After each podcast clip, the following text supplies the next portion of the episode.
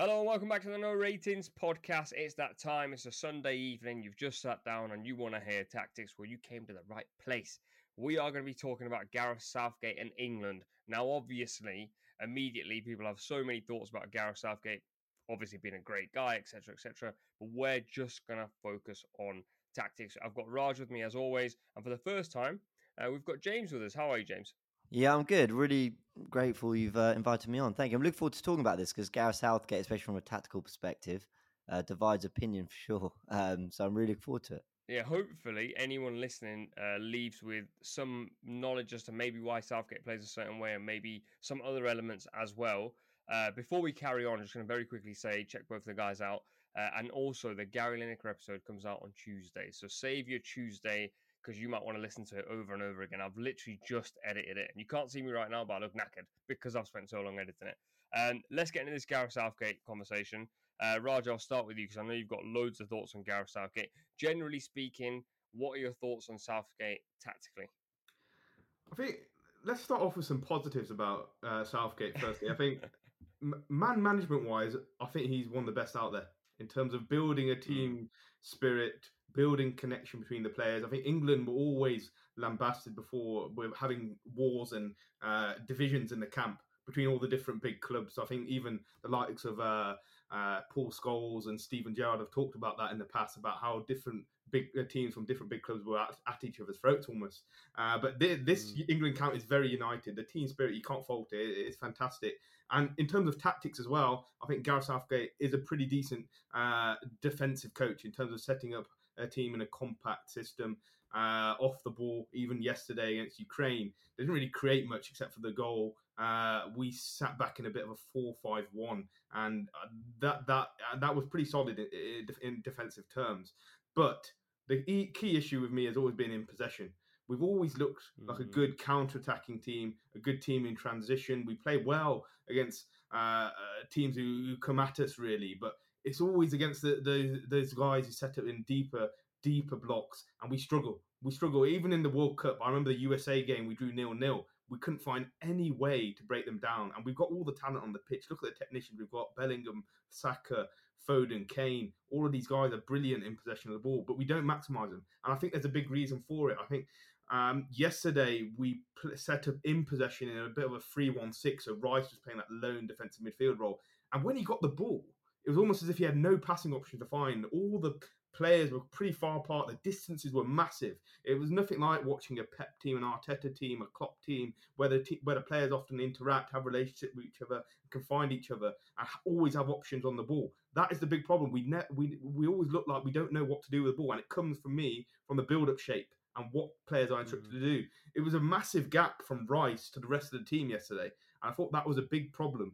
Um, and I think he's actually hampered himself a bit by going into this kind of lone defensive midfield system with one with one, one pivot with Rice there. I think he would actually be better off, best, better served playing a double pivot and getting bodies around the ball in in a more natural way because I don't think he's got the grasp of coaching a, a, system like Pep or Klopp or Arteta where they have one sitter and then they have players around that uh, in orchestrated build-up patterns. I don't think he's got that in his locker.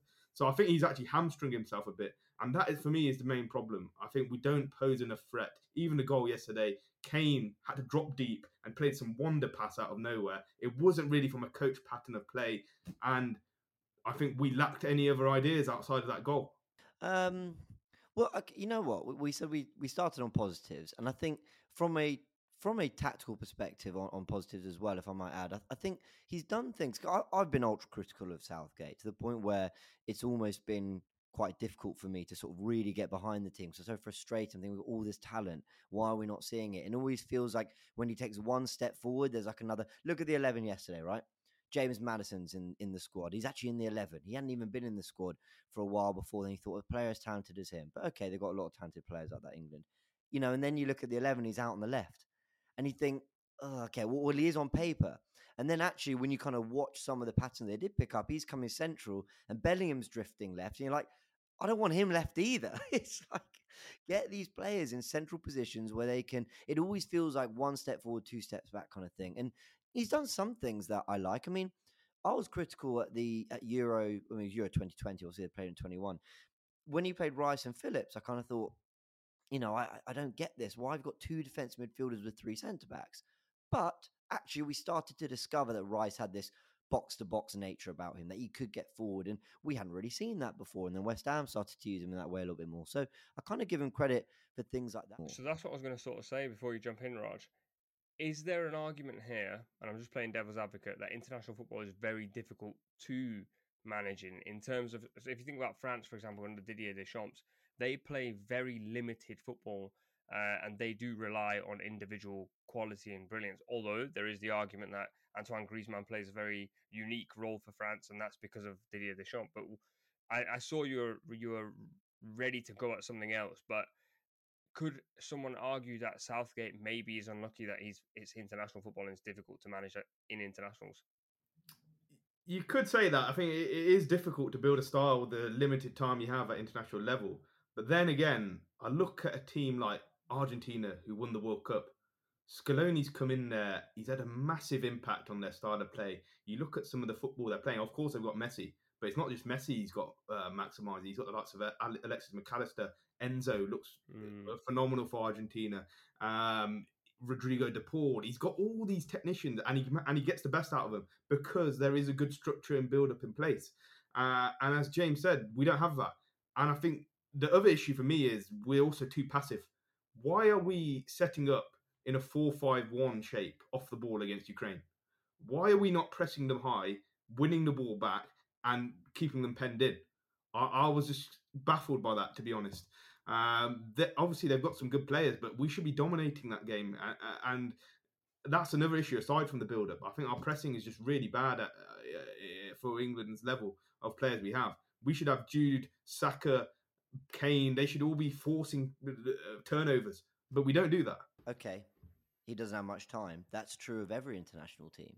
So it kind of, for me, it's like, well, even more reason to express yourself, even more reason to get these players on the pitch. And when you look at you sort of maybe slightly arrogantly, I, would expect England to qualify. I know it wasn't that long ago that Steve McClaren, you know, didn't get us to qualify for the Euros, but mm-hmm. you know, you largely expect England to always qualify, and then they have a lot of friendlies. And even when he's experimenting, I don't really see him going for it. Like, I think this is what I mean. I think it's just like innately in him that he doesn't want to really pull the handbrake all the way down. And I just think when you've, if you had a less talented squad, I mean, we've gone to some Euros where you know, you've seen players kind of get minutes. You thought, really, I don't get it. And oh, you're getting James Milner. I, I, like James Milner, by the way. But you know, it's like whereas this is such a such a brilliantly talented group, and I've never seen him even kind of line up the team in a way that makes me think, yeah, he really wants them to express themselves. There, something you both just said there was um like expressive football, but then again is a counter argument not that you want to go far in tournaments. Obviously, then there will be the argument that when they got to the point where they took on Italy, for example, and when they've got to points where they take on quote unquote a proper side who's mm-hmm. more tactical, a side that's more tactically versatile, England normally come unstuck.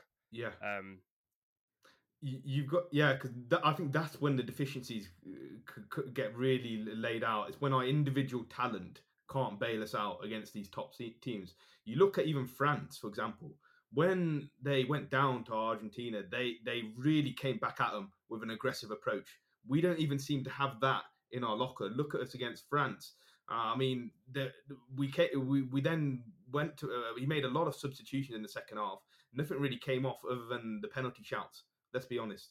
And we don't have that. And against Italy as well, we scored the early goal and it completely went back into our shells. You know, again, going back to that passive approach. But as you said, Southgate has really, I think that that's his nature. That is his nature as a coach, and it reminds me a bit of Ole Gunnar Solskjaer's issue at Manchester United, where they can't really shake that pragmatism off them when they need to go so for it similar. at times in certain certain certain periods of the game, and it really does harm us in when it gets to the crunch stages. By all means, be as pragmatic as you want. Have ten percent of the ball. What did West Ham go to Brighton the other day? Have twenty five percent of possession like seven shots or whatever and won the game 3 1. You know, West Ham fans aren't complaining. They're absolutely fine with that. But they were defending well. They kept, okay, Brighton had a lot of shots. But the point I'm trying to make is he's not even getting over the line with these. He did mm. against Germany. Cool. I'll give him credit for that. But it's not actually working for him.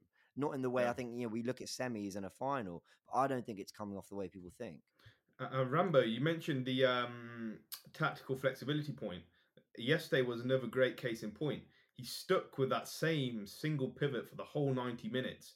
And you could just tell in build up, nothing was happening. It was so slow because the distance was so big. All he had to do was make a simple tweak, get someone sitting next to Rice, maybe even drop Maddison there. He's been playing a bit deeper for Spurs at times this season, and get him receiving, or even Jude Bellingham. But it didn't happen, and he just carried on with the same tactic. And it's like he sometimes just believes too much about his his default uh, kind of strategy of pragmatism is, is going to pay off. When when in reality it was the same issue for the whole ninety minutes. I saw your uh, tweets, and we also spoke about this on text as well about Bielsa. Uh, he's obviously gone to he's at Uruguay now. Uh, a lot of people are saying he's transformed Uruguay. Bielsa has this like sort of um, reputation, obviously, like he's the master of football. He, he taught so many of our favorite coaches, or more so, they took things from him. And the counter argument to that always is, well, he only managed Leeds and he's never actually won anything major. Um, you're obviously a massive fan, Raj. I have literally just gone through your tweets, and I think you've you've spent an awful long time tweeting about Bielsa in Uruguay. Is this how, if someone's listening, going, "Hey, listen," but like Southgate has got us to this far and this far and this far, um, and all you're saying is identity, but actually, I just want to win something. Uh, but then you see Bielsa at Uruguay. Is this what you would like to see, if possible, at England? Yeah, I think with Bielsa, you can just see clear ideas of how he wants to play. Already, we saw some of those goals, which is absolutely liquid football from from Uruguay, and it's one game in, and they were really turgid in in Qatar at the World Cup. So you can see the big difference uh, a quality coach can make, especially in terms of build up. Um, I do kind of agree with some people. Bielsa does get take it too far sometimes, and he does go really aggressively on a front footed attacking approach, and it doesn't really suit some teams, such as Leeds, who didn't have the highest quality defenders, and he left them very exposed. But this is England now. We've got high quality defenders. We've got John Stones, Declan Rice, Kyle Walker. These are guys competing for Premier League titles as part of our kind of rest defence structure. And we can let the handbrake off because we've got the quality of individuals at the back. But yeah, so definitely would like to see something more aggressive uh, that we're seeing with Uruguay already. Yeah, it, it would be a welcome, welcome change. I was just going to quickly say there. What is it that you've seen at Uruguay that you you particularly like? So it kind of reminded me of Leeds already. The the first goal they scored, especially, it was it was like how Rafinha used to play for Leeds. So there was a it, the winger on the left. I've forgotten his name. I think it might be Araujo. Received it. He had then an underlapping run coming from inside of him, and it gave him the space to move inside. He found Darwin Nunez. Nunez then had a runner from a, late runner from midfield coming in, uh, in from a number ten position, and then he, he, was found in the box and he scored. So you can just see there's clear patterns there already with how Uruguay are building up. See how he, what he's done with Fede Valverde. He, he's had him as already using him as a goal threat to hang back outside the edge of the box. Wait, let let Darwin Nunez and the others distract the defenders in the box. Valverde hangs back and gets his long shots in, and that's maximising his strength perfectly. So you can see already Bielsa's impact through that. And I think even Nunez commented he's already been working on him with kind of Zoom sessions where he's saying you need you need to sort this about sort this out with your finishing, sort this out with your link play, uh, and I think Darwin's already benefiting from that. We're, we might even title this episode Bielsa for England. I don't think England fans will love that, to be honest. Um, um, back to England, back to Southgate. Um, tactically speaking, because of the sort of and, and James and Raji both said this, there's so much quality that England have available. I always feel like it's, it's probably the most difficult job in the world being an international coach because naturally, like a part of me actually does sit here and go, I don't mind the pragmatic approach. We just have to get over the line when we play Italy or whoever we play when we come unstuck. Um, I also then do go, well, actually, is is it even possible for a manager to come in and pick the exact right 11 that we all want to see picked but then i also don't even think it's the 11 i don't i think actually the 11 that uh, southgate started with during most of the euros i'm actually fine with it. It's more the conditions that he puts the players in after that. What i often find with england is you have say calvin phillips in possession and the nearest player to him there, there's just no angles available. So you're always seeing him go back to the centre back, then back into Phillips, then goes to the left back, then back into Phillips. It always feels like the next player hasn't been told to drop in or um, like the go to. I think one of the commentators was saying, just bring in a number 10 so he can come and get the ball. I was like, I, I completely hear that, but I have a big problem with the fact that you just want to go, let's just chuck someone in there to make more angles. Like all of these, all of England's 11 are pretty good in possession. They all play in the Premier League. So you would assume that if you ask Rashford to drop in five yards, Yeah. um, and I think Raj and James both said this, Ole Gunnar Solskjaer's team had this problem. Soon as someone got the ball in midfield, the, the wingers bomb on into areas where they're never going to get the ball. The striker bombs on. Your fullbacks are really high and wide, and then you're kind of like your centre mids just on the ball asking for, well, asking for options. Um, what is it that you would like to see happen from this point? Well, you know, so let's look at the eleven that went out. Okay, he, so he had um, Maddison. Actually, I think this was pretty much the eleven he had at the at the World Cup, which was basically Rice at the base, and he had Bellingham and Henderson either side. Now, I have no problem with that. I mean, yes, we have tens. You know, we have Maddison, Grealish can play their Foden can play there. Yes, we, but that's that feels very Klopp midfield to me. You know, that's you know Liverpool won the Premier League, the Champions League, beat Man City to some major honours, playing with really you know loads of energy in midfield, box to box midfielders. You could cover a lot of ground. You could pull out wide. You could support fullbacks if they got forward. I've so I actually have no problem so much with the eleven that goes out there.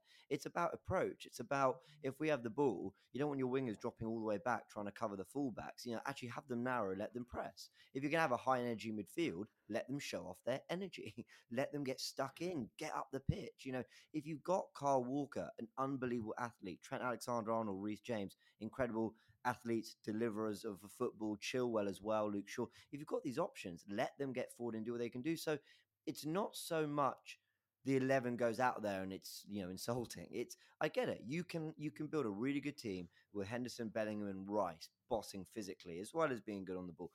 But it's it's about how you use them. And again it goes back to the word expressing themselves. You know if you want Saka nearer to goal, nearer to Kane, or or you want Kane to drop into the pocket, then have forwards that are central, want to attack and dart that space, and suddenly you create chaos. Suddenly, when you press and you win the ball in transition, you're in on goal in two, three passes rather than winning the ball and then relying on your build up, which you don't have because you don't have the time to coach and you haven't got the midfield out there that are cultured in on the ball to do that. So that that's where I think. I think it's honestly just down to players 11 on a piece of paper. I don't mind it that much. Sometimes I do, but largely just get them in the right pockets and they honestly think they can do fine. Yeah, I completely agree. And there's actually one major worry I have now about England, and it's this: Harry Kane is a unique striker. He is a once in a generation type of striker. We've got him now in his peak. We've already wasted a few tournaments with him. When are we going to get another striker like that again? This we have. The, the time is now. We have to grasp the chance of winning a major tournament. And sadly, I don't back us to win it uh, at the, next, the at the Euros. And that's another tournament gone. And that's Kane again moving into his mid 30s by the time the next tournament comes across. And that's the sad thing. We've got him. You saw what he did yesterday. It was a fantastic bit of genius. But we've got the talent around him. We sh- shouldn't actually need Kane to do that. He's that good. He should be in the. We've got that many good players. He should be in the box, scoring our goals, not relying on him to paper up over our build-up issues. And that's my major concern. And I think we're wasting a golden opportunity. People talk about wasted golden generations. I think we've got a lot of young players, but Kane is the key, and we're not maximising him. What? How how would you maximize Kane? Because also there, there again, people will go, well, he's been wasted at Spurs as well for God knows how long. I'm sure James, you're going to agree with that being an Arsenal fan. Um, but he's been sort of wasted at Spurs tactically, um, and now we're saying internationally he's getting wasted as well, which is interesting because actually with Thomas Tuchel at Bayern, who will definitely use Kane the way Kane is meant to be used. Yeah, well, as I said, I, I, I wouldn't. I wouldn't have him doing all the all the playmaking duties that he had, had to be doing against Ukraine the other day. Um, we should, we've got the likes of Foden, Saka, and Jude Bellingham, all very good technicians on the ball. Would they, they, those guys are capable of doing that. We don't need Kane to be doing that. Well, we did because of the lack of build-up uh, kind of uh, patterns and penetration yesterday. And I think that is just a, a real sign of where this England team's going. Yeah, I just think I, I actually don't hate Kane dropping in sometimes because he, he he's sort of he's so brilliant. He still finds goal scoring opportunities for himself. You know whether the talent's out there to kind of help create that. He, he does get himself in the right areas as well.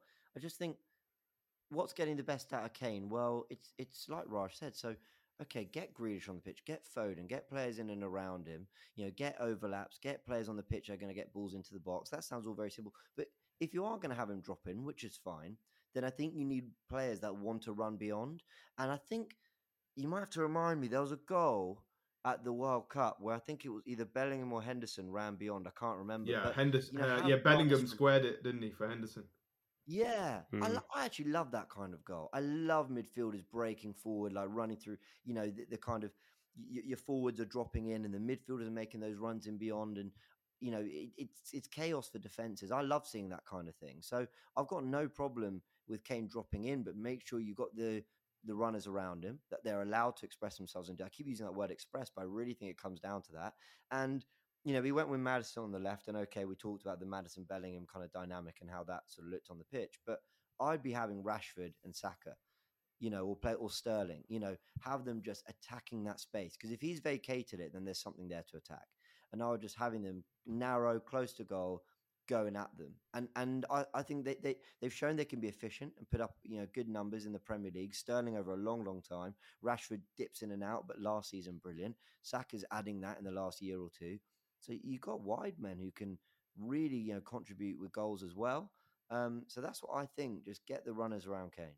Hundred percent agree. think because- a Sorry, yeah, hundred percent agree because you look at club level, Kane and Son had such a fantastic partnership. What is the closest replica of that at England level? Kane and Rashford. Rashford coming in off that left hand side, using his amazing ball striking, and Kane then feeding him the balls, or even vice versa, like- like Kane and Son had going on. So yeah, and we've never seen, we rarely see it. Rashford's barely given a chance, even against France in the um, World Cup. He was given about five ten minutes off the bench at the end. Well, correct me if I'm wrong, Raj. Did we not beat Spain in one of those Nations League games, three 0 or three? Maybe was it three two, but we were three 0 up or something? Yeah, I can't yeah, yeah. remember. It. It was something like that. But I think in that game we looked very cutting, and if I remember right, we had Rashford in that. I might Yeah. might be remembering it wrong. In fact, No, look you, it up. But no, you're 100 percent right. It was Kane, Rashford, and Sterling from free, uh, and it really played into Kane's strengths. yeah, more of that, please. Yeah, it's a it's a it's a fascinating debate. International management, I think, is one of the hardest jobs to do in football because you have such limited time with players, um, and then also uh, there's the whole politics. I think Gareth, and we won't talk about this in this episode because it's solely tactics. I think Gareth has done a lot of things right. He's papered over a lot of cracks. He's ensured the nation is on side with this team. The team is now likable, and these things didn't ever really exist that much. Um, the only problem really left is how do England get over the line, and then that's why we sort of come to this podcast where we go tactically something's not right, obviously for England, um, and who knows what might happen. Uh, very quickly, very quickly, last quick question: um, if there was one change tactically you could make to the England team, uh, right as of now, going into the next tournament, I'll start with you, James. What would that tactical change be? Oh, that is such a good question. Um, even though it slightly goes against what I'm saying in terms of getting my favorite players on the pitch, I think I, I'd have Rice. I'd have a, I'd have that two sitting. So Rice, but then with Bellingham as like a box to box, and I know you want to get him forward, but I think he can do that. And then and then you ha- you play with an out and out ten. So whether it's Rashford and Saka on the wings, and, and you've got Foden in there, whether it's Foden and Grealish, like I, or Maddison, there's so many options. But I would just revert to a two sitting and let the three around Kane, you know, do their thing. And we don't really see that in we haven't seen that formation that much recently. Like tens have sort of fallen out the game and then they're kind of coming back. I don't really know. But that's yeah, that's probably what I'd go with. There was an eleven I saw on Twitter the other day that I really liked. Um I can't quite remember what it was, but yeah. It probably is getting just one of those extra creative midfielders in there. So yeah, I agree. I think we need to go for a double pivot. I think we need to take some inspiration from Roberto De Zerbi, for example. Look how close he gets those midfielders together, playing in short distances, combining, increases the speed of the build-up, and that I think that will be a, a massive change for us. Our issue is we we're not stocked with loads of mid, deep lying midfielders. Um, Calvin Phillips not playing. James Ward-Prowse, I have doubts over his level. Uh, Henderson, I don't think he's uh, f- uh, good enough for double pivots uh, anymore. And probably you'd be looking at something like Trent, maybe, if you didn't want to play Jude Bellingham there and you wanted to use him further forwards. then again, is Trent good enough as playing as an out and out midfielder? I personally would try it with Rice. I think Rice can take up most of the uh, duties of receiving under pressure and playing out like that. Trent can be the more expansive passer alongside him. And then I'd have Jude Bellingham as a number 10, like he's playing for Real Madrid and Ancelotti raiding the box. And then you've got Rashford off the left. And you've got Kane supplying both Bellingham's runs, Rashford's runs, and Bukayo Saka again being another creative source on the right. So I that, that would be the system I'd look to use 4 2 3 1 with those kind of players. Fascinating. I had a feeling both of you'd say four two three one. I, I do agree, but then I also do think I, there is actually isn't a six that I'd pair Rice with. Maybe it is Trent, but then I put my Southgate hat on and go, I don't know if Southgate plays Trent and Rice in a pair. And so, and this is one massive thing about international management. If every international manager could, they'd just keep playing the same eleven over and over again because that is just what international management is like. You see them for two weeks every four months, and you like Calvin Phillips he brings in a pie every lunchtime. You like Rice because he does what he does. You know, like there's a, there's certain like connections that you you sort of stick to. So um, as much as I'd like to see England play a four two three one, I just don't know where the other six comes from. I'm trying to think of there must be someone out there that can play as a six.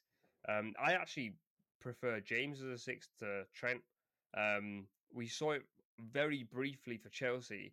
Um, but I just think he's much more athletic than Trent in that position. And in international football, if if Trent's playing right back, this is I would play James as a six. If Trent is not playing right back, then stick stick Walker at right back. I'm completely fine with that. Um, just a bit of invention. I want to see a bit of creativity. Uh, I'm bored of seeing the same thing over and over again. Uh, do you guys sh- think? Sorry to cut. Do you think Bellingham could drop in? I know I, I, you made a great point about letting him get forward, and and that is what he's been doing so well. But do you think he could? break forward from one of the deeper roles, and then you get a Foden or, or a Grealish or a Maddison in there. I think he can definitely do it, but I, I got some stick for this yesterday. But I do still have concerns about his passing. His weight and his accuracy is a bit inconsistent. We saw it again yesterday. There were a few random passes he made, and they just completely went to nobody. I think he do, he does lack that kind of skill at the moment. And, and what I have concerns about is Real Madrid still using him in that high position. Will he develop that side of his game? I think he will eventually, but I think it's going to take a bit more time. Um, but I don't think it's the worst idea. No, I think I think he could still do it. All right. Well, uh, Gareth, if you're listening, we've just given you everything you need to know to get England to win the next tournament. Um, if you are listening, not Gareth Southgate, anyone else at this time, uh, thank you for tuning in. The Insight will be back, I think, the week after next. As I mentioned at the top of the episode, uh, the Gary Lineker episode is out on Tuesday, so stay tuned for that. Uh, check out Raj and James. Thank you, boys, for doing this because it is 11 p.m. on Sunday night. Um, and the tennis is on. And I'm pretty sure the boys want to watch tennis. So I won't hold you any longer. Uh, thank you for tuning in. We'll see you next time.